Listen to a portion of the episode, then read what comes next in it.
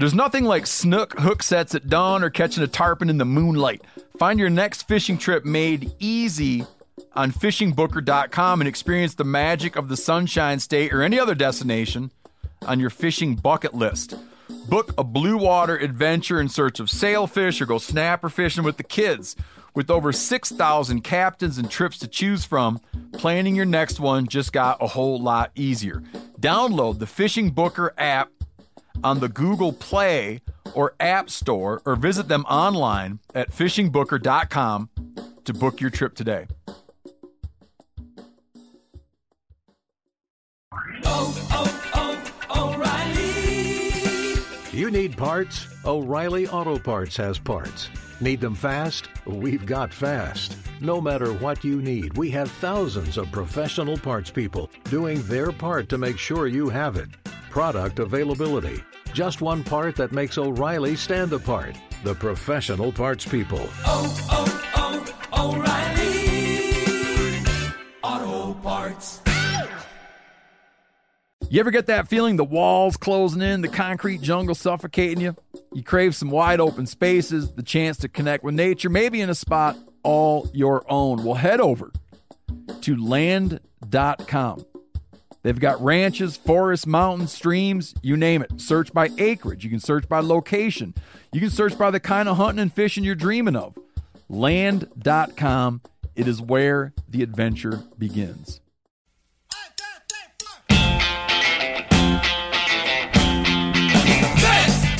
Most of you have been following the case with the same vigor as you did the O.J. Simpson trial. So, congrats to all the Subway fans out there. Take a hot shower, long, hot, steamy shower, right? Get out, don't dry off, and put all your clothes back on and have your wife just scream at you.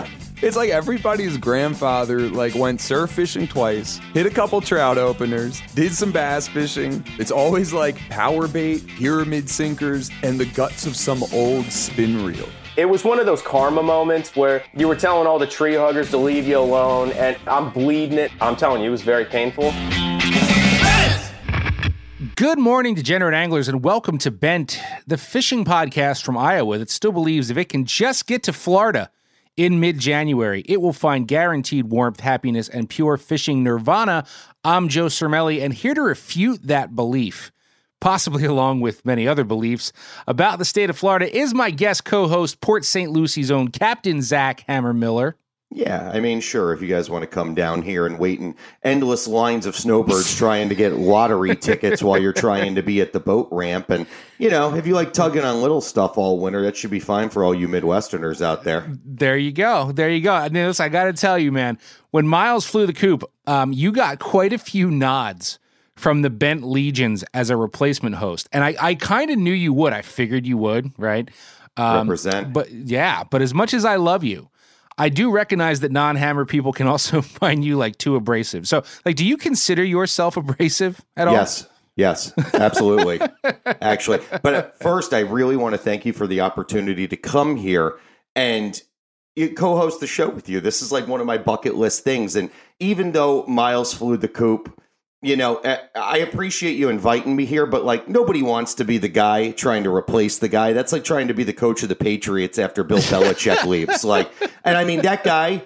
Not not only that, like he went to a Pantera show and survived in their prime, and you're trying to bring me in, and I got to follow this. Like, thanks, Th- th- thanks, buddy. I really appreciate it. He, he's talking about Miles at Pantera, by the way, not Bill Belichick, just so we, we're clear on that. Um, so, for those of you that don't know Zach, right, he has been on this show several times. We go way back. Uh, we met many years ago while you were still heavily involved in the land based shark fishing scene in Florida. Uh, that's, that's what I came down there to do, called a big old hammerhead. And back then, you were like, the feet glued to the sand and pier guy. And like most surf fishermen I know, myself included, right? They're all about that life until they buy a boat, which you did and became a captain. And so remind me, like what what are you running these days? Like a 1976 McKee Craft bow rider or something I, like that? I wish I had that kind of coin. Those things are actually uh, pretty expensive there on the uh, aftermarket as collector's items. I saw one guy that was wanted like 20 grand for like a 16 foot 1970 Boston Whaler. And I'm like, what are you doing with this? Like, my trailer is worth more than this thing, but people Yeah. pay for it somewhere. Well, but I, I, we just did a whole Das Boat series about it on a 1976 Mako. did you Um, really? Yeah. Didn't did you miss all of that? The entire gotta catch up Boat on North. that. Thanks, Yeah. bud. Thanks, bud. I, I wish I could. we appreciate you. I love you, man. But I mean, I am I I'm, run, I'm running a, uh 22 uh, Pro Line Bay boat right now. It's a piece of shit. It's literally and figuratively a money pit. Literally, I just take money, hundred dollar bills, and just throw it out in the hole when I walk into my driveway every morning. And Yeah. like, what's sad about it is it's so identical to a Pathfinder. They actually got sued by Pathfinder, and they had to stop making them after two years. So I call it the Poor Finder, but. You know, Gotcha. like yeah, yeah. I mean, where where the quality's lacking, it's easy to see. Yeah. Okay. That's fair. So listen. So one of the things I enjoy about you, and you just sort of started to demonstrate it, um, is that I know I know you refuse to leave the state of Florida because of the fishing. The fishing Correct. keeps you there, but otherwise you seem to hate everything about the state of Florida, right? Yeah, And fair. I guess we, I, I guess we can kind of call the loose theme of this episode like true Florida. Like you're going to tell us about like the real Florida. Yeah, yeah. I mean, what's left of it, at least, if you could even call anything that's uh, whatever semblance of what I grew up here in my short time on this, you know, spinning rock. But it, yeah, I mean, you are right. You are correct in your. Uh, you know what, Yeah. what you're saying Yeah. there. Like, I would not leave Florida because of the fishing, but everything else here is literally like living on hell on earth. Okay. Well, furthermore, right, you've never really struck me as a people person per se, right? Correct. But yet, yet now, yet now you're a guide for hire. So how does that play out? Like, I also think it is fair to point out that you're not a full time captain. Like, you you do not rely solely on that to pay the bills. Thank you for pointing that out because if it was my sole way of paying bills, I'd be living in what's left of my poor finder under an overpass somewhere with my with, with my trim motor ruined on my engine right now. It, it puts a lot less stress when you actually have to repair these things when you're paying your bills with it. Right, But yes. you know, it, it's nice to walk out and like, hey, that's a nice boat in my driveway. One day I'm going to get that old girl running again and running charters. So wait, so when you do have time to actually take a paying customer out, right? This is what I want to know. Sort of talk me because I have not been out on your boat. I want people to know that we fished a lot of different ways on other boats and, and on the beach, but I've never been on your boat. So like, here's your chance. I want you to do like a like a like a little throwdown fishing charters infomercial. Like, what can the person like on the fence with that deposit money just burning a hole in his or her pocket expect out of a throwdown fishing charter? Well, essentially, it really depends on what season we're talking about. But let's just say it's summer just for the hell of it. Because that's when we catch our biggest fish and the best fishing and flat oceans and blah, blah, blah postcard. Right, right. But if you're really out here wondering what it's like, imagine coming down here like you just left Minnesota. You're like, I'm going to catch kingfish and sailfish and Goliath grouper with Captain Zach in July in South Florida. You come Mm-hmm. down here, and the only way I could describe it so you are prepared for it, besides my absolute misery on the boat, because you're probably not listening to what I'm telling you to do to catch the fish. such a great endorsement for your business. hey, listen, uh, th- this is all about being real here, man. Stronger than all. And if you want to know what it's like and you just want to prepare yourself for coming here in July to fish with me, just go in the shower, take a hot shower, long, hot, steamy shower, right? Get out, don't dry off, and put all your clothes back on and have your wife just scream at you.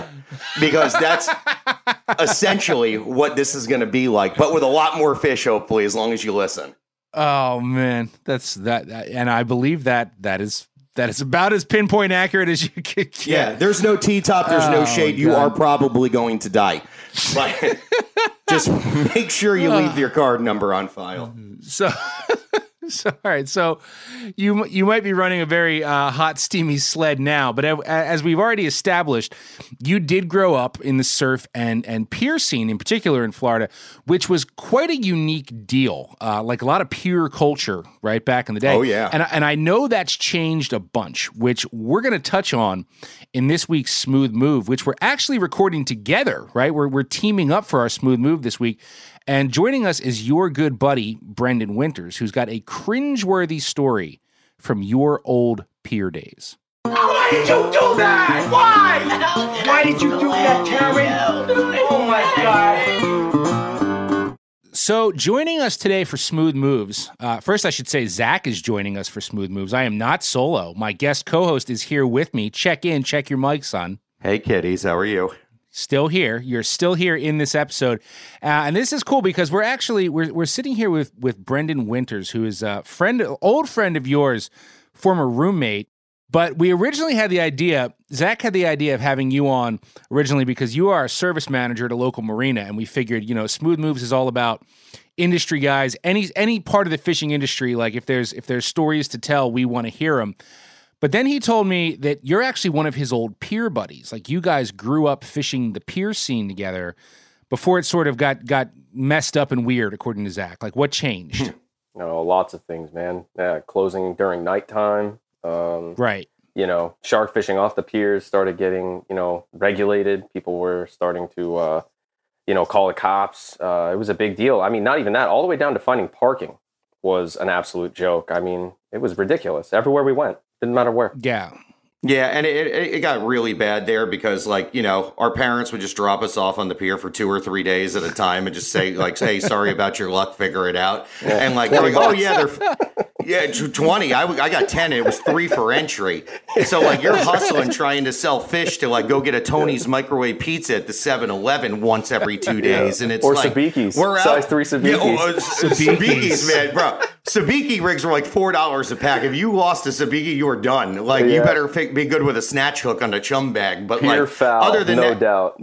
Yeah, and like we would sit there and it, it was out of control because like our parents are like oh they're fishing on a pier that's 24 hours next to nine bars. How bad could it be? And like all the guys who were like 30 years older than us were sleeping under tarps with them and they're blowing pills and stuff under the tarps and like um like oh yeah no this is just normal you know what could go wrong? But and then they started calling the cops because they're like you can't have 15 year old kids sleeping on a pier for three days like a bunch of homeless people. Come on man so you guys basically caught the end of like the what would be the Wild West days of the pier scene down there. Yeah, no, we were yeah. the last like true group going through there right. before like social media and all the uh, regulations and stuff. But like when it started getting out into the public and people started seeing and like videotaping everything in pictures, like it all kind of died shortly after. Yeah. But like the Wild West of that was like the Wild West. Like there was some there was worse stuff going on in some of those piers than the bars. Yeah, yeah. So you sort of tipped me off to to the story we're going to hear. I don't know all of it uh, by request,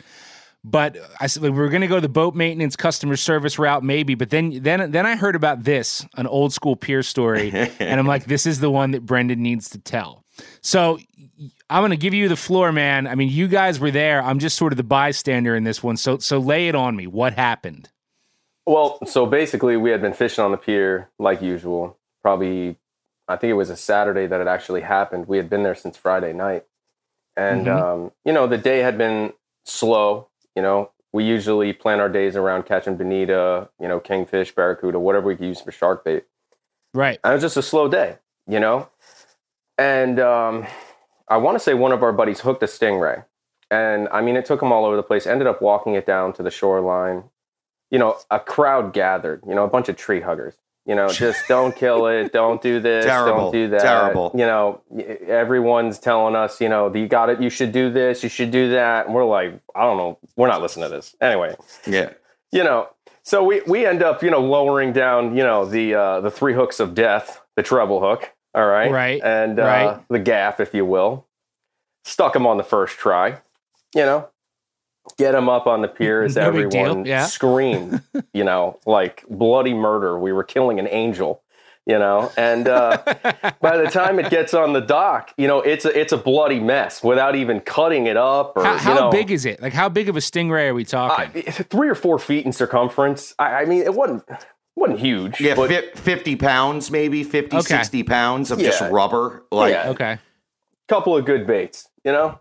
Yeah, like we had three. Yeah, we had three dollars, and we needed shark bait to survive another night. Like, you get off our back, lady. and I want to say, up until that moment, we were moments away about going to um, one of the charters. You know, to ask them if they had caught any bonita on the way back. You know, from, right. from their trips and stuff. You're like that I mean, we desperate, desperate for desperate for bait. Yeah, yeah we, yeah. we were we were not spending another night there without having anything to toss off the pier and wait for a gotcha. critter to pick up. You know.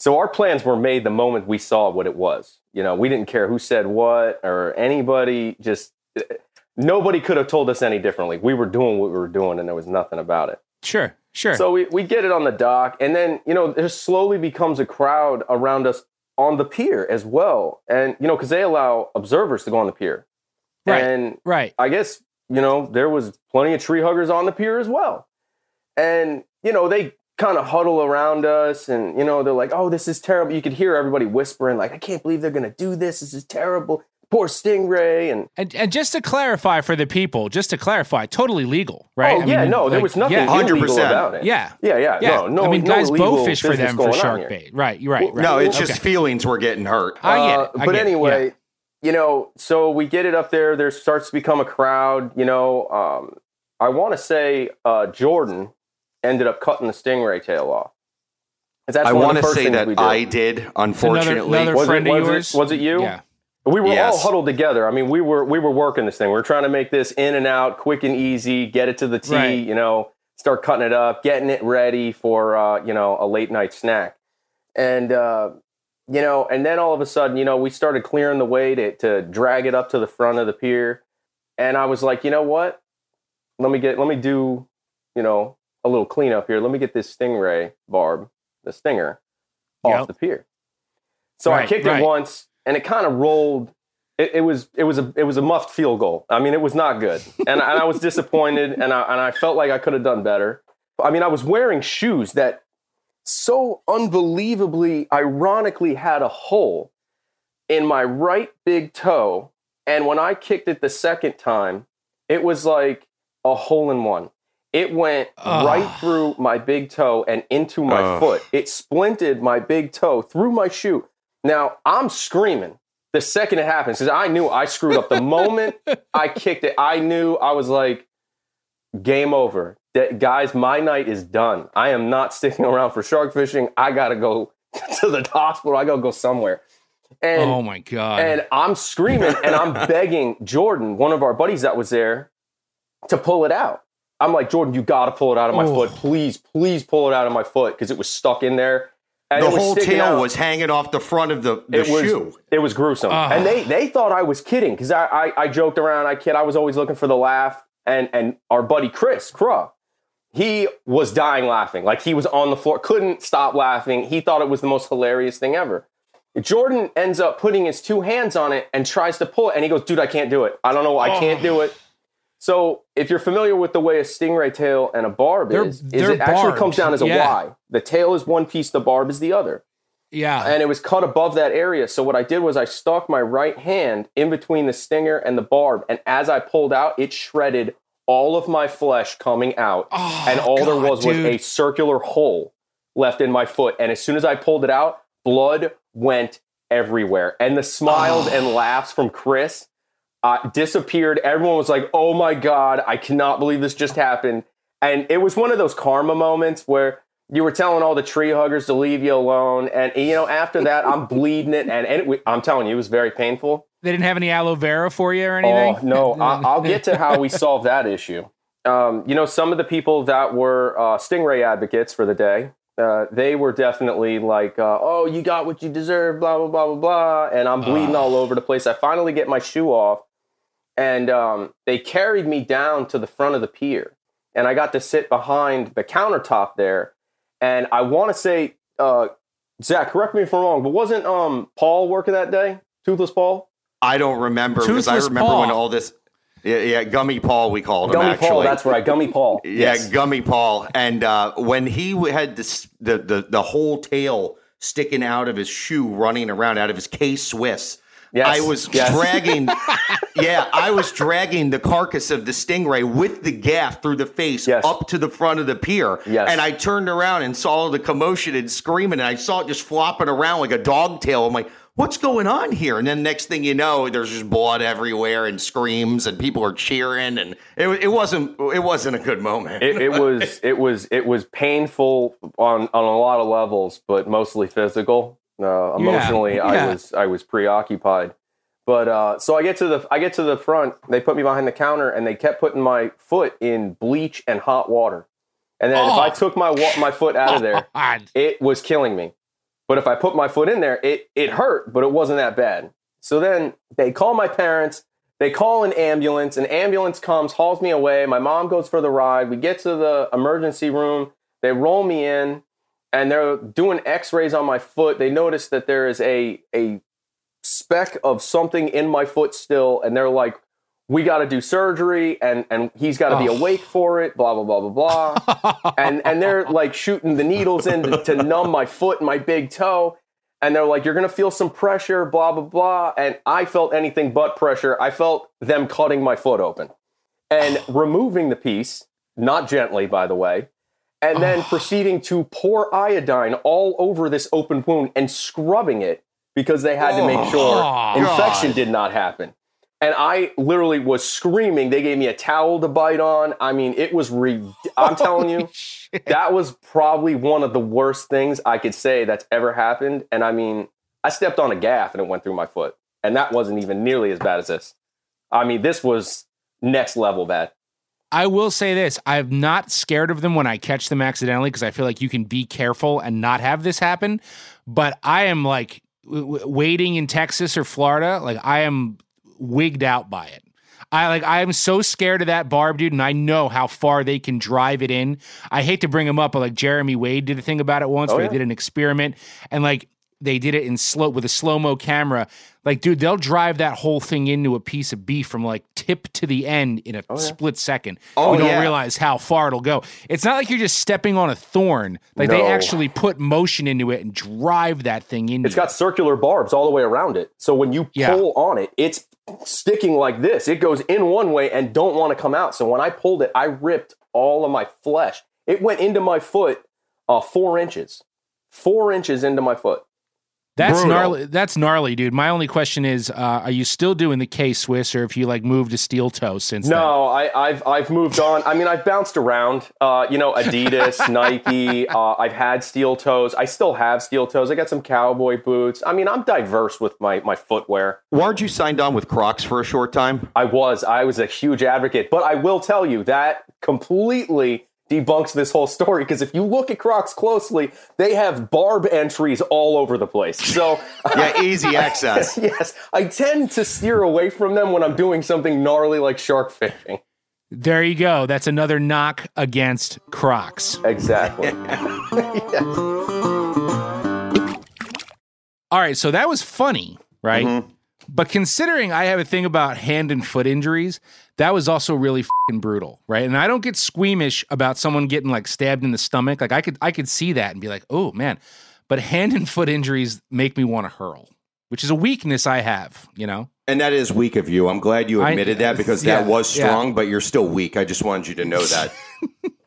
but in general, I'm a little upset. The only thing that we don't have is a picture of it sticking out of his K Swiss shoe because that could have been something he could have passed down to his little kids for generations to, you know, dwell on and not wear Crocs. Uh, dude, I'm sure we could do a book or an entire series based around pier stories. Uh, but I, it's kind of something I wish I had experienced. But I, I did also get a kick out of how you guys used to beg for used to beg for Bonita at the charter docks because we talked on the show recently about how Bonita or what I call false albacore are viewed differently by region. Like they're revered here, you know this, but not there. In fact, you were one of the most like Albie hating sons of bitches I know. Okay, listen. I mean, l- let's put it into context here. Do I hate Albies? Yes, guilty. do I like them when they are called Bonita here in Florida? Yes, I do. They're a ton of fun. I love catching them when, you know, they're man sized, like 15, 20, 22 pounds, not when you're trying to risk life and limb in a McKee craft in eight foot swells. Trying to catch two pound fish, like let, let's let's. I was just let's- doing that. Let's keep it. Re- I know it. You are. And I it- was just recently out with our with our mutual buddy Captain Eric Kerber here in Jersey, beating up on false albacore with my arsenal of thirteen sticks, thirteen fishing rods, and I even got to play around with a spinning reel in the testing phase. How about that? And I got to say, they performed beautifully. And a hardtail, even you can't deny, will test the shit out of your drag. Like if you want to punish a reel and a rod, Albie's that's a good way to do it. And my trusty Omen green rod did great. Oh yeah, absolutely. Uh, those things will tear any tackle up. That's why I love them. They're great. I just don't know, you know, the appeal of the whole Northeast culture about the whole thing. You know, go out there and literally try to die to catch some some owls. like I was there. An, I was there. That's an I'm exaggeration. Like, hey, we're going owl fishing. It's blowing 25 out of the northeast, and I'm like, we're going out that inlet right now to do what? like that's like, I'm like I, I, wasn't even halfway through my Wawa pretzel, and I'm like, are you kidding me? Like, yeah. Yeah, no, that's fair. That's fair. We'll go crazy for him. So anyway, so we we call him Albies. You call him Bonita, which is a common name in the South and throughout the Gulf. Um, eh, but it kind of brings up like I'm always sort of intrigued by area nicknames for fish, and Floridians I think have a fair amount. Like I've heard you call sea trout paper mouths and mustard mouths. Is that accurate? Oh, absolutely. The little uh, yeah. speckled devils of the flats. Those are one yeah. of my favorites. Yeah. So I thought what we do, um, since I assume that all of you listening in the Midwest and the North are just going to flock to Florida over the winter, I, I asked Zach to tackle a weekly word segment by himself, but this one has a little twist and is guaranteed to help all you snowbirds fit right in when you're milling around the dock at Worldwide Sportsman this February. Everyone will just assume you're a local. Except me. Webster's dictionary defines fish as. This week's word isn't a word, it's actually a series of words that you should memorize so the next time you're in Florida for an overpriced charter set up by the folks at Disney, you'll know what the hell the local anglers are talking about, which will make you feel like a local, even though we could smell the New Jersey and Ohio or the pork roll and grits on you from a mile away. Down here in Florida, since our state is full of largely transients running away from things across the country, our fish species have taken on a wide array of unique names that most anglers probably wouldn't recognize, and we want you to fit in with all the googans and kooks infesting our docks and piers. For instance, you might hear somebody bring up yellow bellied spider eaters. This is what rich kids wearing bonefish scale buffs on the Hells Bay skiffs their dads bought them refer to as permit. Poor kids fishing the piers like myself used to call them yellow bellied spider eaters because all they pretty much eat is crabs. And let me tell you, no better way to kill the same amount of time needed to get your bachelor's degree from the community college than sitting on crabs on bottom rigs and fighting off 15 pound spiny pufferfish, praying that one day an actual yellow belly will swim by and eat your crab. In the end, we have a lot in common as far as wasting our time goes. Just my crew is wearing Walmart clothes and doesn't celebrate our failures by clinking IPAs and posting about it on Instagram. Let's talk mercury missiles. In some circles, large publishers' clearinghouse sized novelty paychecks are handed out for catching these during tournaments in the summertime. And if you flip through any saltwater fishing shows on your Saturday morning TV lineup, you are bound to see at least one guy in a half million dollar center console cranking one in with the drag set to zero and the clicker on to let all the other guys dressed identically on the boat know that at some point in time, that kingfish might be boatside at some point before the final bell rings. But for us heathens who are less romantic about the kingfish, we call them mercury missiles. Not only are they slimy and bloody, but if you happen to throw a big one on the grill and attempt to choke the oily meat down with your family and friends who thought you cared for them, you will likely be radiating like a glow stick from the dollar store on the account of how much of a lethal dose of mercury you just consumed. Convicts! Doesn't that sound fun? During the wintertime, one of our favorite pastimes is fishing for convicts. I will say that this doesn't sound glorious at a first glance, because it normally isn't. But if you watch any old time movie featuring some less than favorable characters that have ended up in jail, the black and white stripes on their forever clothes are normally a good sign that you know that generally they are less than favorable. Convict isn't the name for one species of fish, but multiple prison clad S suited fish that prowl the river waters including but not limited to sheepshead, black drum, and black margate. If you catch all three, you got a jailbreak. Is it glorious? No. But will they bend your rod and beat you up in bridge pilings and shallow reefs all day while giving you and your probably felonious friends a nice commissary fish fry? Absolutely. And last and probably least, don't forget gummies. More than likely, if you come to Florida and do an offshore trip with any sort of bait on bottom, there is a high probability you will encounter this lazy, death rolling brown turd sorry excuse of a shark. Yeah, it's a shark if you even want to call it that. A nurse shark, more specifically. These fish have the attitude and appetite of a catfish, but with nowhere near the clouder personality. If you catch one on a guided trip or a charter, the captain will most likely pretend to make a big deal about it and tell you how awesome it is you caught a 300 pound, largely toothless slug shark, especially if the captain has a 22 foot bay boat. A Proline bay boat. My bay boat. So riddle me this. Why are more people not talking about the jailbreak? That's the first time I've ever heard of that slam. Like, dude, that should be our B-side fishing episode down the road. Forget all like the massive tarpon and shit you're catching in the surf and the famed Florida mullet run, dude. Let's do a February jailbreak. I will tell you this: the older and more pathetic that I get, and more housebroken by my wiener dog, the more I enjoy fishing for convicts and such like that. Like when I know I could take my boat out in 40 degrees and not see anybody at the ramp and I could just go and spend $3 in fuel and mow those things down all day. It is a blast. I, it's mindless. It's fun. But I will tell you that black margate. Oh, that's a kicker, boy. I mean, to get that black margate. That's the that's hard like, one. That's, That's, the hard, the one, hard get? one. Oh yeah, yeah. Good luck on that. Damn, man. See, like I thought for sure you would crap all over that idea of getting together for a jailbreak. I'm kind of shocked. I thought that would be an instant, uh, an instant no from you. But you actually, you seem as excited uh, as I am to square off with and destroy my new news co-anchor, Hayden Samick, in Fish News. Fish news. That escalated quickly. So, Hayden, we talked a few shows ago about the uh, the false albacore and the bonita. You asked about their edibility, and uh, did you see my video documentation on the Instagrams? I ate it. I was I am a man of my word, and I ate the false albacore. I tagged you. I, I did see your post on the Instagrams, Joe. The Instagrams. That's what we call it around here. Uh, yeah, man. But we, you know what? We just did some sashimi, both plain and with a splash of soy sauce. Um, we had a four person panel of testers, including myself, and it was it was shockingly good. It was shockingly good. Like, would I call it outstanding? No, I wouldn't. You know, it do, it doesn't quite stack up to your your yellow fins and your blue fins, but it was good.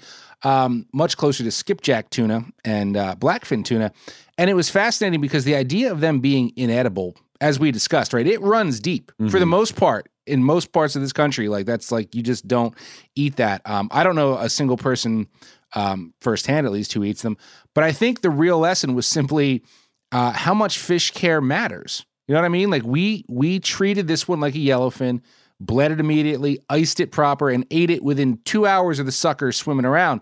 Um, and that made all the difference. Uh, you know, if you just hack it up, you know, f- like a fresh one straight out of the water, it's an oily, bloody mess. If you toss it in the old bait cooler with no ice, the shelf life for it not tasting like total ass is very, very short. Um, and it was interesting too. A handful of people wrote in singing the praises of Albie's on the table, though a few did mention uh, that the trick is indeed eating it raw or rare. As soon as you cook it through, then several people were like, then it gets really tough to eat. I don't know if that that really like draws, concentrates whatever oil is left. I don't know. So um, uh, it, it was it was it so good that I'm going to kill everyone? No, you know, if I'm craving sashimi and the yellowfin bite is super slow, yeah, I'd eat that again. So I I kind of like you sort of pushed me towards that inadvertently, and I appreciate it. Like I learned something new. Well, I'm I'm happy I had a small part in uh, expanding your palate. Expanding my my horizons. Yeah, yeah, for sure, man. On the subject of uh, of questionable tunas, uh, Yeah. did you hear about the uh, your Subway lawsuit getting thrown out? Oh, sh- I sure did. You bet I did. The yeah, man. Yeah, the suit claiming Subway's tuna isn't real tuna has pretty much been dropped or at least stalled or something like that.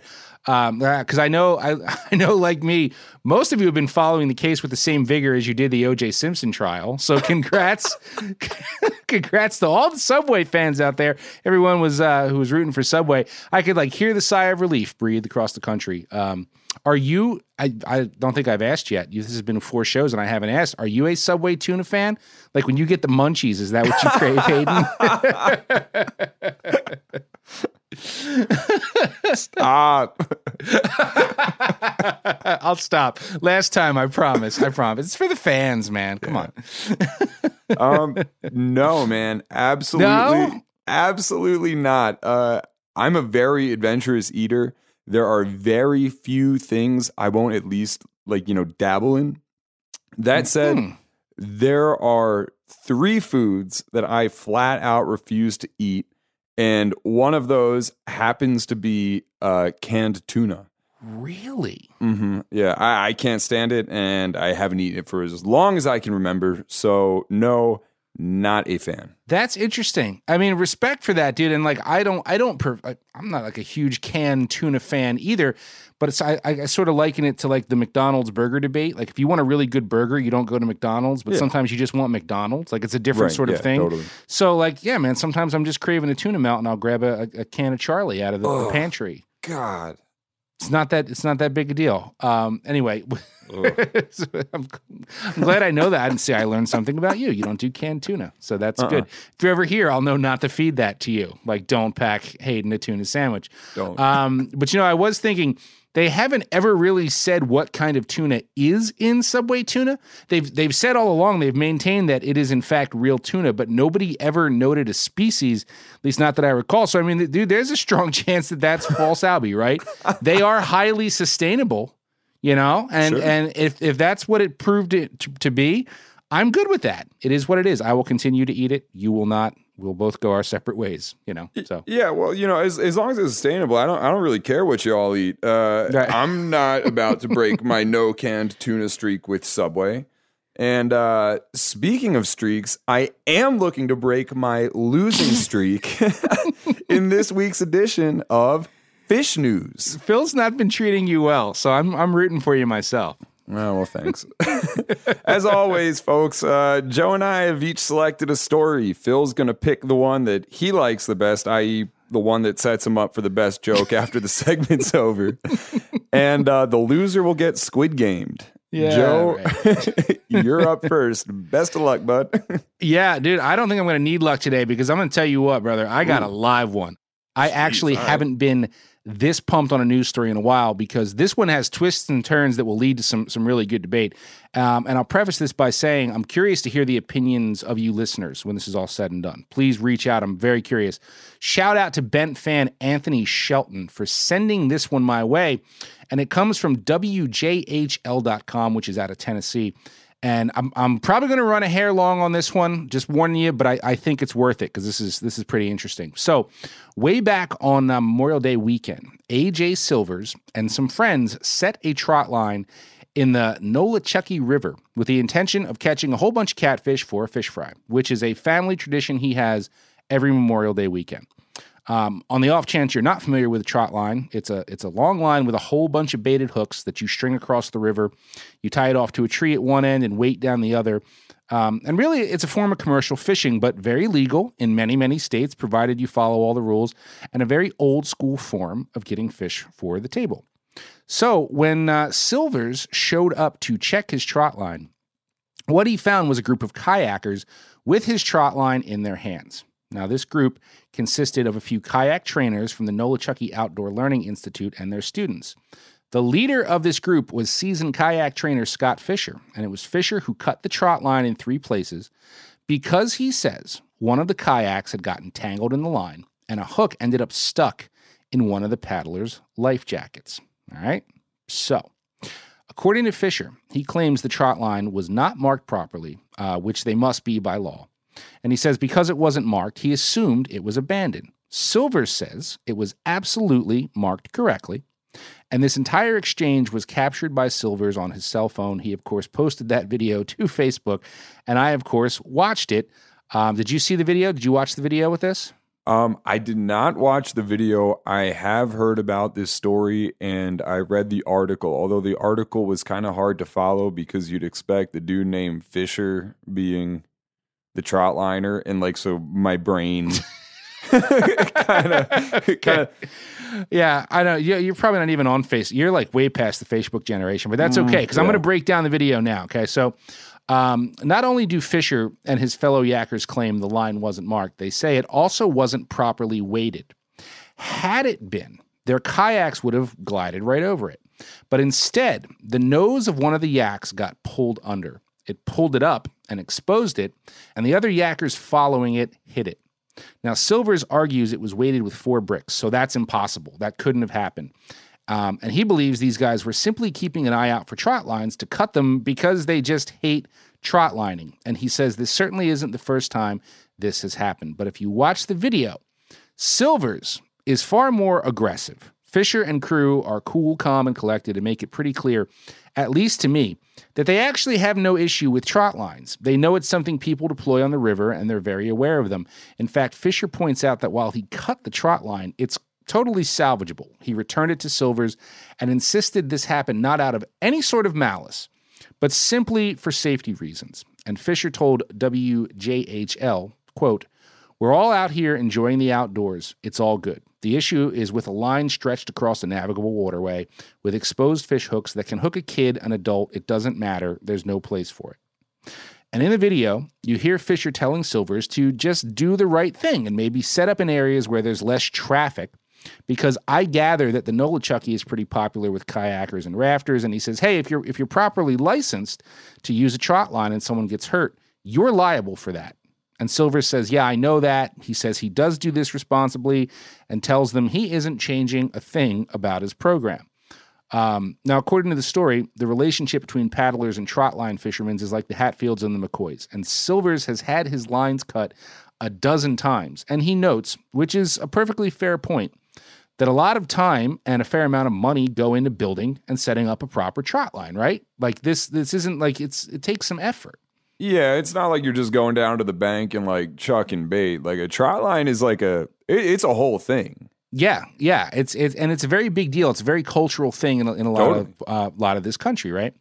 Now, apparently, Fisher and crew uh, and Silvers and crew ended up at the kayak takeout together, where the arguing continued until the cops had to be called and statements needed to be taken. My guess would be just just guessing here that Silvers went out of his way to find them because he uh, knew where yeah. they'd be taken out, right? So I kind of read that as like he's the one that kept the fire stoked here. Yeah. You know what I mean? Yeah. Um, so, you know, statements are taken, both parties leave, end of story, right? No. Fisher had kind of forgotten about the whole thing until just a couple of weeks ago when he received word that a grand jury would be prosecuting the case. According to Fisher, Assistant DA Todd Hull originally said there wasn't even enough evidence to make a case, but then mysteriously flipped. So the same day that Fisher got this call, he went and turned himself into the law, got fingerprinted, mugshot taken, arrested, the works. Wow. Right? So wow. here's a quote from the piece. At the time of the arrest, Fisher said they didn't even know what to charge him with. According to Unicoi County ADA Todd Hull, Fisher was charged with violation of the Hunter Protection Act and taking a fish caught by another. Both are classified as Class C misdemeanors. So now Fisher is due back in court on November 30th. Silvers faces no charges. And now there are a bunch of water safety experts from all over the place writing in and coming to Fisher's defense saying he did the right thing. Like this was a safety issue. And furthermore, a trot line in this particular spot poses much worse safety hazards than a hook in a life jacket. Basically, they're saying Silver should be happy there wasn't worse injury or damage, right? So there's obviously a lot going on here, but let's start with the act, okay? Trot lining is not legal where I lived, um, but let's just pretend that it was, right? If I saw a properly tagged trot line, I'd say, cool. Someone said a trot line, fish fry. Right on, man. Like, I get it. I understand what that is. I understand the culture behind it. Um, if I'm floating down that river and my kid, myself, or whoever I was with ended up wrapped in that trot line or injured with a hook in them, I'm cutting the trot line, right? I, am just, I'm just doing what I got to do, right? Totally. If, if I floated over it without incident and thought, oh man, that could hurt the next guy that floats down, I'm not cutting the trot line which some people will say that's not nice. But much like Fisher, like I respect the practice where legal and when done properly. But um, if it directly brought harm or misery to me and mine, I'd cut it and do what I had to do. And I really don't think Fisher and company would have touched that line had it not legitimately caused an issue for their crew. Like I believe that. Yeah, I mean, you know, I, I'm I'm inclined to think that it's like hikers finding tree stands or something. You know, nine percent of folks, regardless of you know uh, their own beliefs as far as the activity goes, won't mess with you, right? Unless it's like, oh, this is a direct threat, like you said, to right. me and mine. Right, right, right, right. So now on the Silvers. Um, even though I think he's being like kind of an asshole about this, I certainly understand his frustration too. And and more than anything, I think the deeper issue he's having, it isn't the cutting of this line, right? But mm. it's it's it's probably a deep sort of sadness over uh, a loss of tradition due to just the overwhelming amount of people that utilize resources now, right? Like i'd I'd bet that his daddy and grandpa and great grandpa ran trot lines, you know, perhaps on this same river, and now what? Like you have to bow down to all these folks that want to raft and kayak and so on and so forth. Um, and it's like that's super relatable to me. I have smallmouth streams here that I loved growing up, and I won't touch them now during the summer because there are 400,000 tubers floating down them, kayakers running them, right? Oh, dude, I, I, live right next to the Madison, man. The bikini you know, hatch. You know this pain. Exactly, yeah. right? So, the, would you say the bikini hatch? Yeah, that's what we call it when all the tubers come down in bikinis as soon as the weather warms up a little I like it. I like it. I like it. But, and, and I think you could say the same with the Madison. Maybe not. Maybe I'm talking out of school. But around here, 10 years ago, if I went fishing in the summer, maybe 12 tubers would come down in a day, you know, 15 yeah. people. No big deal. Didn't really hurt my fishing, didn't really spook anything uh, but not anymore, right? And it, it, it's so bad that it makes it unfishable in the summer, even on a weekday. Sure. But unfortunately, as painful as that is, there is nothing that can be done about that. There's nothing that I can do about that. Those tubers and Fisher and all the other kayakers on the Nolichucky have just as much right to use that water as I do and and Silvers does. And that can be a really hard pill to swallow.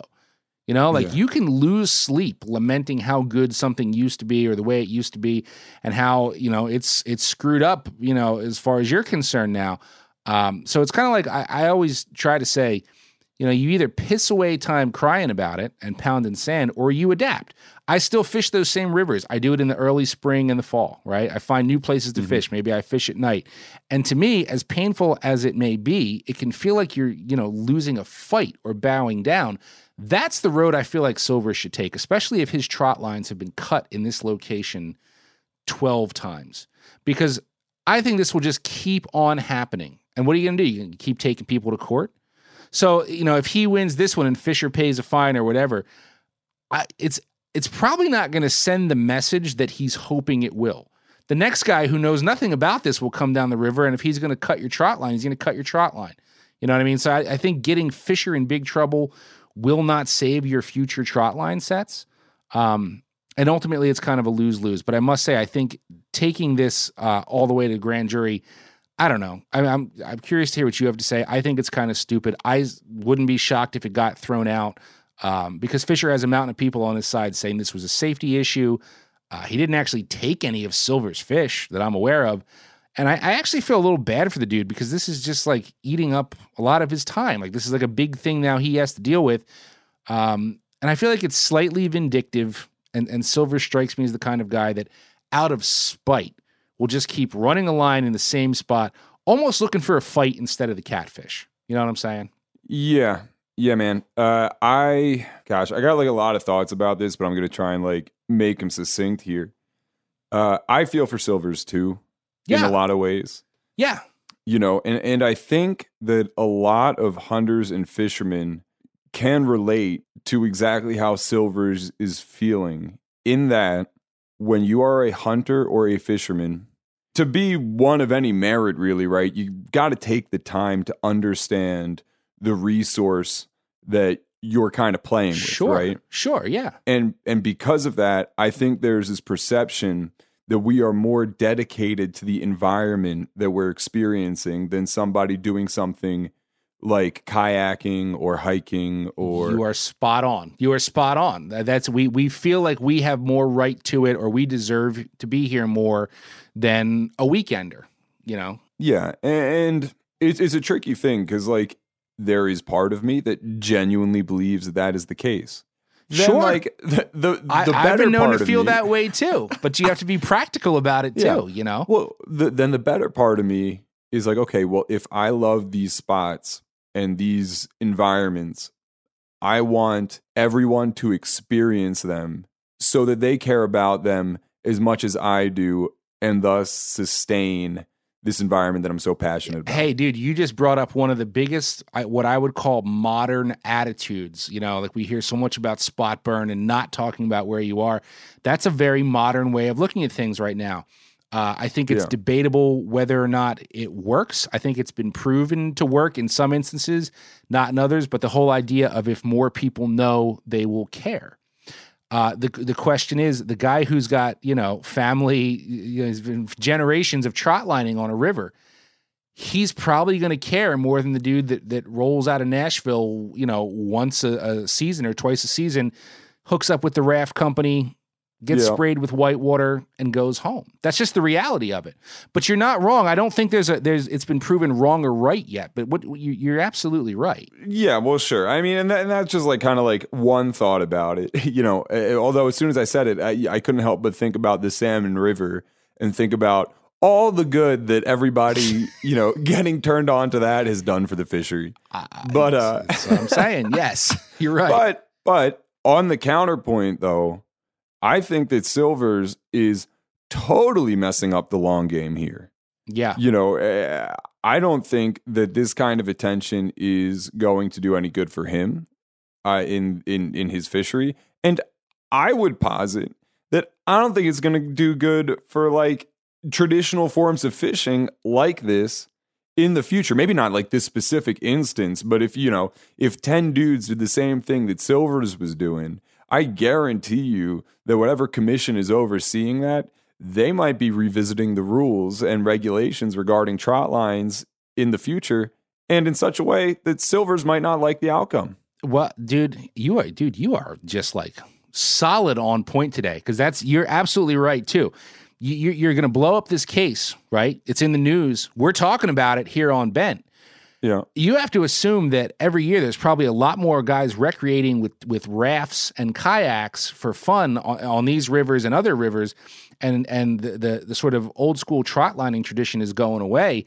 Mm-hmm. Man, you create too many issues here. There's a strong chance that the kayak crowd is gonna win if it gets to that. You know what I mean? And and you are absolutely right. I mean, I'll tell you what, man. You know, you see a thousand float tubes for every drift boat that you see on the Madison.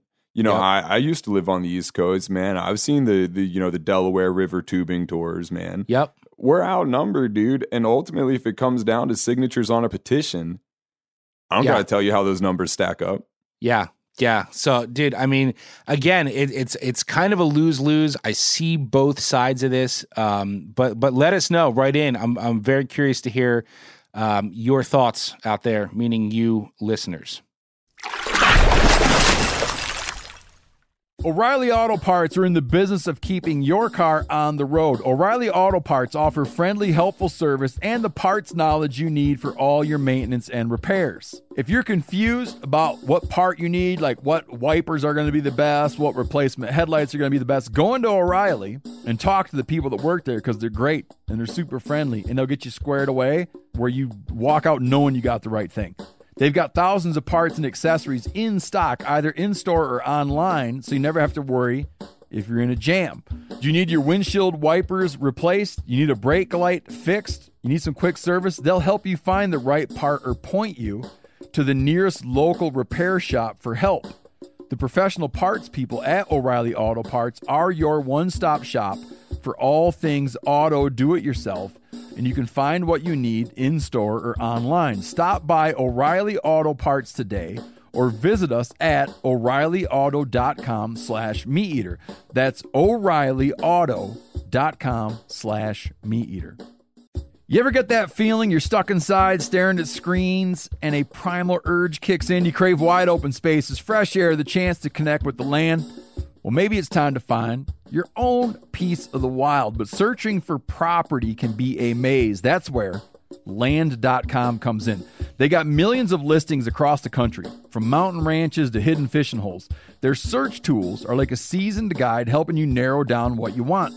Land.com isn't just about buying and selling. It's about finding a place to hunt, fish, explore, or simply sit by a campfire and listen to the crickets. So head over to land.com today to turn one day into today because trust me, there's nothing quite like the feeling of standing on your own piece of earth. There's nothing like snook hook sets at dawn or catching a tarpon in the moonlight. Find your next fishing trip made easy on fishingbooker.com and experience the magic of the Sunshine State or any other destination on your fishing bucket list. Book a blue water adventure in search of sailfish or go snapper fishing with the kids. With over 6,000 captains and trips to choose from, planning your next one just got a whole lot easier.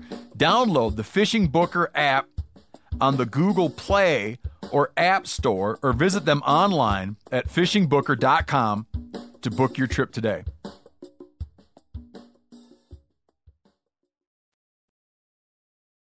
Speaking of our listeners, uh, Joe, I think this next story or how I'm going to lead into it is going to hit home for a lot of them if they grew up anything like me. So, to kick this off, I got a question for you. Okay, that was a weak transition, but go ahead and ask your question. you know, you, Joe.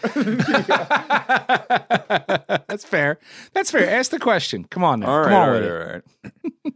so, what do you think the reason is that every old man tackle box is full of just the same shit? It's like it's like everybody's grandfather like went surf fishing twice, hit a couple trout openers, did some bass fishing, bought one of those old blue stringers, some snelled hooks, and then just took that weird amalgam of gear and left it in one of just one of those old school blue and tan tackle boxes to like rust into oblivion. Yes. I- I- it's never logical. It's always like power bait, pyramid sinkers, and the guts of some old spin reel. You know what I mean? I, dude, like as you're saying this, the the nostal- I'm flooded with nostalgia because this was every tackle box my grandfather ever had, and my dad. It's like they, you know, with like the compartmental shelf, Yup. you know, the Plano, and there'd be like two salmon trolling plugs. Then I'm like, why did why did you ever need those? And then the snelled hooks, and then like a rubber frog that was mostly rotted out. I know exactly what you're saying, and that is incredibly accurate. I don't now why it was like that. I don't know because they just fished occasionally, maybe, and like didn't feel they needed four billion things like I do. They they were probably smarter for it. Yeah, yeah, maybe. Well, I feel like every time I came across one of those as a kid, I thought the same thing, which is how old is this gear? Because it, it feels ancient. Yeah, I mean, and, and and it does. Although there's a lot of things in those boxes we've covered here, like the jitterbug, as an example. Mm-hmm. That's a staple of the grandpa box. Still a great lore. We also a long time ago talked about the the smell, the pungent aroma that would come out of a tackle box if it sat Yep. too long in the sun and had wet stuff in it. So yeah, I I, I know what you're saying. And it's funny because you still see those old Plano tackle boxes for sale at garage sales and shit, and like on Facebook. I don't know anybody who uses one anymore. I don't know a Nope. single person that uses a hard tackle box anymore. It's still functional, you know. Yep, yep. All that uh the gear lube and power bait. Anyhow, uh no matter how old your granddaddy's tackle collection is, it pales in comparison to what may well be the most ancient modern fishing tackle to ever have been Mm. discovered. Mm-hmm. Um, I'm mhm. sure you've seen like this it. story, right? I, I, I, yep, I know, I know where you're going. I dig it. So recently, a group of researchers working at a site called the, and I'm sure I'm going to mess this up, the Jordan River? Durjat? Durjat? Jurash? Slippy? Slappy? Let- Samsonite. Let's just go with the JRD. Uh, The of re- JRD, man. That's yeah, the JRD, yeah. Yep. Heard it here Okay. first. Uh, a group of researchers. Yeah, you know me. a group of researchers excavating the JRD, uh, which is essentially a well preserved epipaleolithic version of Steve's Fish Shack. Uh, they found fishing tackle that, after carbon dating, proved to be of the Natufian era or about 13,000 years old. Mhm. Um, Mhm. this is super interesting for a bunch of reasons. The first of which is how well preserved it was. Like, Yep. we know that folks have been catching fish and fishing for much longer than 13,000 years, basically, Oh, you yeah. know, forever, right? Um, but beyond uh, speculation, it's tough to know exactly how these ancient fishermen were were going about their craft, right? Uh, because we know weaving has been prevalent in ancient cultures forever, it's assumed that they use nets and some version of hook and line, but being all of it was made of things like wood and plant fiber, you know, that stuff doesn't last 10,000 years. Yeah. Yeah, exactly. It, it disintegrates for sure. Right. But because of some conditions unique to this uh, JRD site, uh, specifically it being waterlogged all the time, some of these early fishing implements were really well preserved, offering us a look into the ancient world of fishing that we don't often get. The other interesting facet of this story is how sophisticated a lot of this gear is. Uh, specifically of note, archaeologists found fish hooks with points and barbs. Uh, this was before like you know the the barbless movement, you know, tactical nymphs, uh, as well as groove pebbles, which researchers believe were used as an ancient form of split shot. I bet uh, they broke a lot more teeth. You know what I'm saying? like, I bet because you know dental hygiene.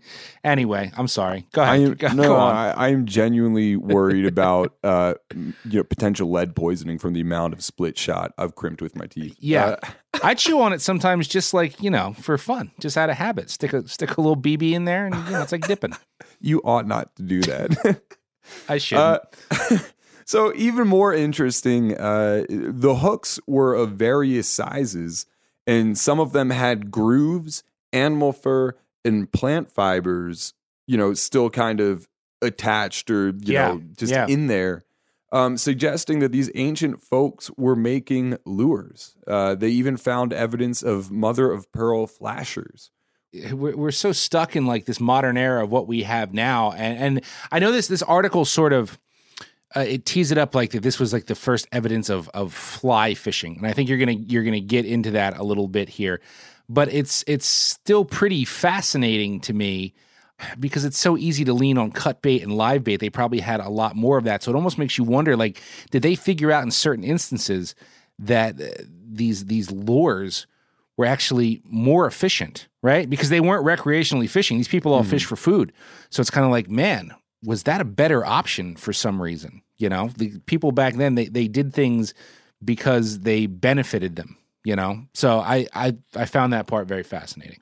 Well, yeah, I mean, when you can't go down to you know Sportsman's Warehouse and buy a bunch of shiners, uh, you yeah, know, I, I I think that like having reusable lures uh, probably cuts down on a lot of time. Uh, Maybe they were epipaleolithic dry fly purists. I mean, granted, it's only 19 hooks and six pebbles, so it's not like they stumbled on like an ancient Bass Pro.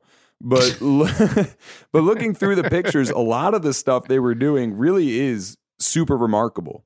Uh, for yeah. instance, a lot of these hooks were what I, I, guess you would consider at the time being of a light gauge, right? It's not like they were mm-hmm. like mm-hmm. 16 dry fly hooks, but you get what I'm saying. Um, yep. Carving eyes in hooks of this size would have made for like a weak point. So the the researchers speculated that in order to get around that, they instead carved like grooves and and and, and knobs at the end of these hook shanks, and mm-hmm. basically schnelled their hooks. Which schnelled? Did you just pronounce that schnelled? Was schnelled? Is that not how it is? It's just snelled. I like Schnell though. It's kind of like Ramstein or Rammstein. Yeah, whatever. That's how I say it. Schnell. They schnelled the hooks. and uh, archaeologists also noted that there was evidence of braided fishing line cured with adhesive, which is yeah, just kind of cool. Yeah, I mean, interesting point too about the uh, the hook eyes. Um, if you if you look at a lot of things like sabiki rigs now, like even some of the the rigs and things they have over in Japan, if you know mm. how to schnell a hook properly, you actually don't ever need the line to go through the eye. You know what I mean? Like yeah. that's a very strong connection. Um, mm-hmm. So that that totally makes sense. Yeah. Anyhow, at the end of the paper, uh, the researchers kind of suggest that fishing tackle hasn't changed much at all, saying that except for the use of metal and plastic, modern fishing has not invented anything new since the Natufian era. Which seems a little reductive. uh, yeah. I mean, like Berkley Gulp alone. You know or, what I'm saying? Or, you know, yeah. Uh, motorized boats, trolling, you know. That uh, too. we could probably go on there if we wanted we, to do a running we, list. We, know. could, we could. Uh, on one hand, uh, until they dig up an ancient plug with some antler treble hooks, I'm going to chalk that up to hyperbole. Uh, yes. On the other hand, you have to give them credit for arguably inventing the braided line predecessor to Power Pro. You, you're right. Um, but another funny point about that too that I think a lot of people forget. If you go back to the late 1800s, early 1900s, even like through the 1950s, if you needed really strong shit, like like like Hemingway out there fighting mm-hmm. marlin and giant tuna and stuff, you used Dacron, right? I mean, yep. that's just what they used and then that kind of gave way to your your monofilaments and then we sort of came back to braid which is yeah. better than dacron but dacron is still stronger than mono. All we use dacron for now is to back your fly reel not many people put that on a reel anymore. I cut my um, finger on that shit all the time. Do you? I hate putting it on backing for that reason. Well you got to be more careful. But um they figured out all those uh, thousands of years ago um, that that braided line worked well, and like it's sort of like we we knew that, and then we decided, oh, this is better mono, and then it's like actually no, it's not, and we're back to that. So they were right all along, is what I'm saying. It's interesting how things go like that. Uh, yeah, I'm honestly surprised they didn't find any of those Uncle Josh's pork frogs or like oh, half they a jar last forever. they last forever, eggs or dude. some shit. Yeah, I got some jars of Mike's uh, eggs from my childhood. That like it's like a crystal in there, like you'd see it in a gem shop. Yeah, yeah. You know what I mean? Uh, yeah. So any, anyhow, uh, not exactly as controversial and as juicy as your story, but you know, I figured ancient fishing tackle would play well with our audience and hopefully Phil. So we will see. I think it. I think it plays perfectly, and I'm a vintage tackle freak. Everybody knows that. Um, you know, I, I, seriously contemplated grabbing this story myself, um, and it's very, it's very fitting. I'll tell you why, because we'll, we'll, go to Phil, um, see what what floated his boat uh, this week. I'm wishing you luck there, bud. Uh, but I, I, might have you. I don't know. I don't want to call my shot. But uh, as soon as we're done hearing from Phil, we're actually going to do a sale bin with our guest co-host this week, uh, Zach Miller who is uh, a vintage tackle freak like me and a flea market junkie like me. And I promise you, this is going to be a good one. Hayden, I'm offended that you would suggest that I would betray the purity of this fish news competition by selecting winners based on what would set me up for the easiest or best joke. Did I tell you that that's what I do? Yes, I did. But I told you that in confidence and frankly, only to make you feel better for losing so many times. Sort of like how Miles would always come in here with news bangers week after week, and I just couldn't keep giving it to him. So, you know, I'd have to throw Joe a bone every once in a while. So here's the deal, Hayden. You're the winner this week. But now you've got to spend the rest of your life wondering if I liked your ancient tackle story and I thought you deserved this win, or if I'm just taking pity on you. I'll never tell. Well, why did you put the head in the paper? You don't know what I'm getting at. Well, you, you didn't have to be so hurtful with me, so angry. So, with Zach here, we have to do a sale bin because you are as much a connoisseur of junk as I am. Like you oh, were a yeah. huge proponent of this segment when we started it. And I'm always so jealous because you frequently send me pictures of the shit you find at flea markets in Florida. And like, if it's fish or fishing related stuff that you like, there seems to be way more of it where you are. I would agree to a degree about that, at least, because I am a, you know, I as much as I prowl flea markets and marketplaces, I do get a lot of big scores and hits down here. I feel like there's more volume up there, but people just don't know what the hell they have down here. So it right. kind of makes it different. Right. And what you also have too is just a lot more junk I guess you call them junk stores. Like I'm not it's not an antique store. It's not all fancy. It's like literally someone just took their garage and bought a storefront in a in a shopping center and threw all their crap in there. And then you also there's like a pawn shop on every block there too, which we don't have up here. Like there's not a ton of pawn shops. Oh yeah, the pawn shop is one of like it, it's part of the charm of South Florida. You know, you can't go somewhere. It's like, hey, do you need money for whatever illegal substance you know you're going to partake in tonight on the bridge or at the bar or whatever? And we will give you ten dollars for that outboard engine right now. Dude, the coolest old school Fin-Nor spinning reel I ever bought was at a pawn shop in Florida. Go figure. Um, I also know, see, you love to haggle. Like, I feel like you enjoy a good flea market dickering session. Yeah, that and, uh, you know, trying to uh, argue with carnies at the fair every year when it comes to that. It's essentially the same thing. So it, it I, I don't I don't think it's two different things. You know. Right. So well, this but this is why we have to do a sale bin. So this week's sale bin item was sent in by my bud Matt Farrell, um, and it was posted on the private Facebook group Fisherman's Garage Sale. And up for grabs is a mahi mount which to my eye, yeah, to my eye, right, uh, it does not appear to be a skin mount. It looks like a fiberglass replica. Yes. Right.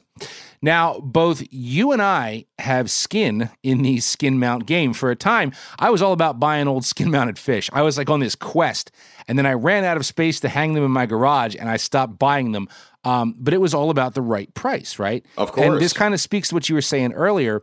People up here tend to think that their mounts are worth stupid money. It's either like stupidly priced or the guy's like, ah, give me 20 bucks, right? So like you're, you're, you're out junking more than me these days. What are your thoughts on the current used fish mount market? What are you seeing out there? Uh, you know, uh, being on the streets out here and really getting a feel for what's going on in the skin mount and fiberglass mount community at, at the junk stores, it's pretty much a hodgepodge of what you described. People either think it's worth more than, you know, their grandpa's Packard that's been garage kept for 85 years, or it's you know you're going to get a two dollar jackalope you know? Like nobody nobody really uh, there's like i don't know if there's like a blue book for taxidermy. Is there something like that yet I I really wouldn't know. I stopped with the blue books at the Beckett baseball card book. Ooh, I have some of those too. I know you did. Anyway, let's we're we're getting off here. So Yeah, of so the owner of this mahi, which I'd say is like 25 30 pounder. Yeah, quality right? fish. It's quality. Yeah, it's good fish.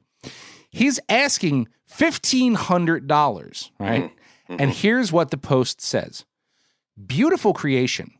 This is not just a mount; it's the nicest mahi mount you ever did see. And then he goes on. No, I did not smoke drugs before making the price. debatable That that is that is what it is worth to me because it is perfect and it is mine. And see, that's a problem right there. For like that's a problem. That's the problem with a lot of things. a, a, a little bit. I mean, at least he kind of tried to get out in front of the drug thing um, before you know people started coming down on him in the garage sale here. But like, if I had to describe this mahi mount, it, it's not a skin mount. It doesn't look like a skin mount No. to me. But I, if I had one word to describe this mount, I would say bitchin'. Because the only thing this thing is missing is the flame job. This is a beautiful rendition of what a mahi might look like in your dreams, but not when it gets hit with the gaff in the back of the charter boat. they they turn gray real quick, don't they? Very Uh. Anyway, yeah. So all right, so the seller continues. I'm moving and don't have room for it. Rather than sit in my garage, I would like to practice catch and release and allow someone else to enjoy the fish. Which is, yeah. I am not shipping this thing. And you must send me a picture of the fish once a year. Period. Next sentence for science. Okay, that's where this makes a turn and gets a little, uh, you know, little summer of Sammy. And like, you look at this thing and you're like, okay, practice catch and release. Like, well, Steve, I got bad news. It's already Right. fucking dead. Like, Yeah. there, there's no more releasing it. It's whole point, yeah. yeah, we already missed this. even if it's a replica, I get what you're saying. The Yeah. the irony is there. So I, so here's a few top level thoughts, right? I think he overpaid for this mahi because I guarantee he's just trying to get back exactly what he spent. And guess what, right? You know how the value of your new boat or brand new car drops like by half the second you buy it? It's the same with mounts. Like I got a oh. tarp in here. I got a tarp in here. You've seen it. That's that's worth like or was worth two grand brand new. And if I was looking to dump it right now, I'd be happy with the first like eight hundred bucks somebody wagged in my face. Right? You know what I mean? The, the, only thing that I can think about, which i what's warranting this price, because it is, he says it is worth fifteen hundred to him, Right. and I know there's a lot of inflation these days. And to Oh, be fair, it's a very bright mahi, and you know maybe you know if everything is jacked up thirty three percent, he's just trying to you know give somebody a quality mount of what it would be priced at Hmm. No. today. And here's why he doesn't know what he's doing, right? Because my next thought is um, I once read, and I believe this, that mahi mahi is the number one most mounted fish ever. And why would that be, right? Because they're pretty easy to catch. Of and they're super colorful and badass looking. So when, you know, tourists that only ever caught a bluegill would show up in Florida and stick a mahi, it was real easy for the charter captain to talk them into a mount because then they got kickbacks on the taxidermy bill. And I think I've seen more mounted mahi while out junking than any other fish. To me, they are they are a dime a dozen. I've seen a lot of mahi. There- that's probably a statistic without even checking it. That mahi's the most mounted. Sailfish has to be right there with a missing bill or portion of its sail missing. I see a ton of those too. But the only thing I could say is like, if that's what's out on the streets, I feel really sad for all these people that they have not gotten the sales pitch for a canal tuna up to this point. right. So, so if I had to guess, right, this guy is fawning all over this mahi and throwing out insane prices because he also just may not be a real angler. And and like this could have been the mahi he caught during that troll trip. You know what I mean? His resort put together while they were in Atlantis in the Bahamas. Um, and the wife has always hated it and how much he spent on it. And now he's trying to undo those poor decisions. Too bad that the mounted mahi market is so saturated, bud. Like you're basically trying to convince people your Honda Accord is better than the 4,000 other Honda Accords for sale on Facebook right now. That's how I see it. Wh- What do you mean? You're saying my Honda Accord's not as good as the other ones? Yes, Like I all am. I know is if there is a mahi market bubble and it's getting ready to pop, this guy's going to be on the front line of that resurgence. I got three of them, two in the attic and one in the garage. So, man, I'm. I what are you set- doing? you set you got life. three grand sitting in your attic right now. Easily, easily, easily. Anyway, Damn. Matt, thank you for sending that, brother. That was a really, really fun one and pertinent one for this episode. Remember, if you find some wacky uh, fish or fishing related junk for sale on your online classified platform of choice, tackle, whatever it may be, fire that link off to bent at themeateater.com. So, Hammer Time is slowly drawing to a close here, but it's been a lot of fun. At least I think so. I had a lot of fun. You having fun? Yeah, sure, sure. It depends who you talk to. Like I said, how am I supposed to follow up dudes who got stabbed by Pantera, went to Pantera? Like I can't do this. That was a fan. Miles didn't get stabbed at Pantera. He might have been the guy stabbing that guy. Could have been. I don't know. I doubt it though. Um, anyway, so before we go, one other thing, right? Since we're on this Florida theme, um, I, I know that another thing you were really into is waiting for sea trout, right? That's another one of your your many jams. Oh, Piers, sharking, bay boats, and waiting sea trout, right?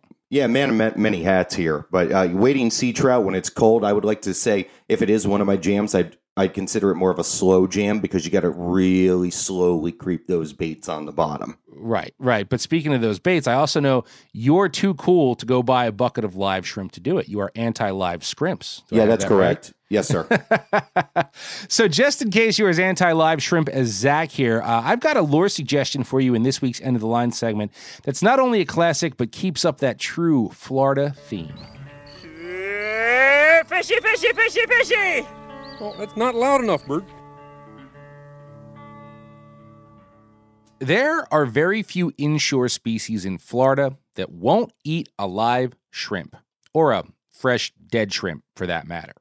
A Florida tackle shop that can't maintain a constant supply of shrimp could be in trouble. But in the 80s, well known Captain Mark Nichols had a thought. Between the demand for shrimp and environmental concerns that were threatening shrimp habitat, what would everyone do if the day came when suddenly nobody could get live shrimp? At the time, there were some shrimp imitators on the market, but nobody spoke particularly highly of them. Some were simply heavy rubber shrimp tails you'd stick on a jig head, and they looked okay, but they swam all wrong. Shrimp have a very specific movement in the water. Their legs undulate and they tend to just lazily ride the current, sort of floating around at different levels of the water column.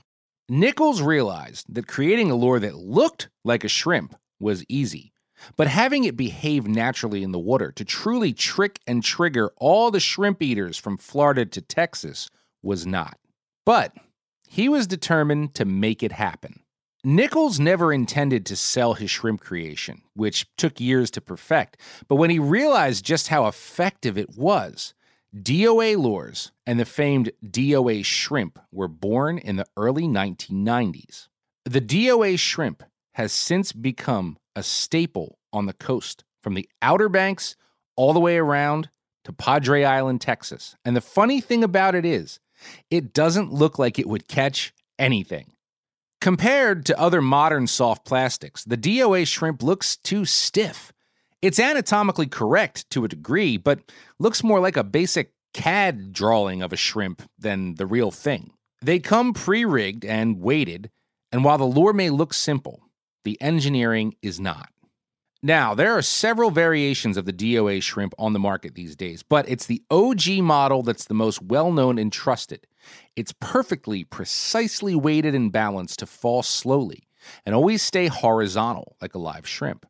While the tail may seem too stiff and the legs too stubby, Nichols designed them to constantly vibrate and flutter, further enhancing the ruse. The lures shine the brightest in tidal current, and whether you fish them under a popping cork or solo, most of the time what you want to do is nothing. Keep contact, take in line, and just let the shrimp hover out there in the zone. As Nichols says in many of his tutorial videos, you've just got to let the shrimp do its thing. You can't work it to death. My introduction to the DOA shrimp came on the first trip I ever took to fish the Florida backcountry when I started my career in the fishing industry. And we were targeting snook and redfish near Fort Myers, and it was so long ago that I hate to admit I don't even remember the guide's name. But we rolled up to a channel between two mangrove islands, and he handed me a rod rigged with a float that had a very tattered brown DOA shrimp hanging below it. Just cast up current close to the mangroves, let it drift, he told me. So I did. And it didn't drift more than 20 feet before getting smoked by the first snook I ever caught. I ended up catching a pile more that day and came to find out later that while the leader had been changed a whole bunch, the particular shrimp I was using had been in rotation for two full seasons. Not only did Nichols want a lure that caught fish, not fishermen, but he made them affordable and durable which is why I know so many Florida anglers that will not throw any artificial shrimp besides a DOA. And it's not like they don't have options, right?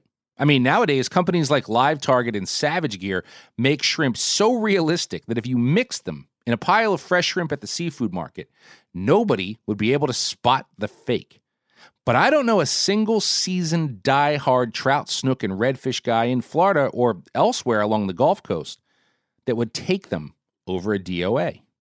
By the way, northern listeners, while we're not so shrimp reliant up here as the Florida boys are, drift a DOA shrimp along a jetty during the fall striper run, or feed one back along those sod banks where bass and weakfish lurk, and tell me what happens.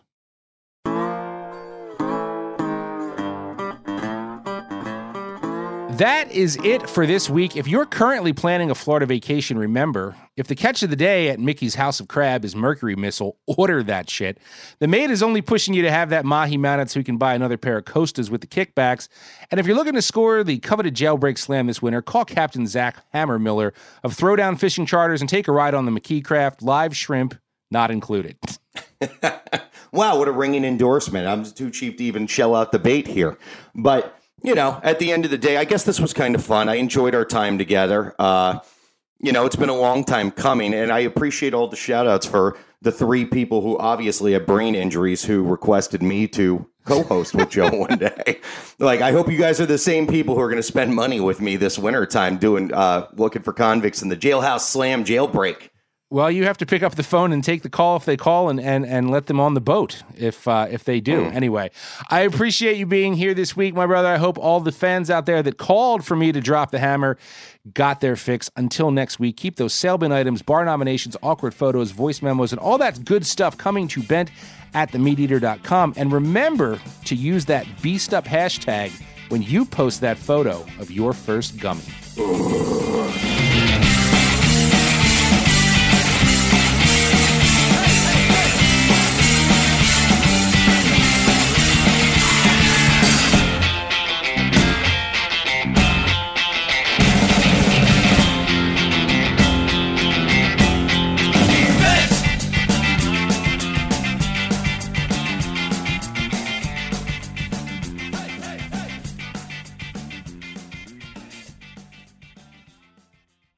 You ever get that feeling the walls closing in, the concrete jungle suffocating you?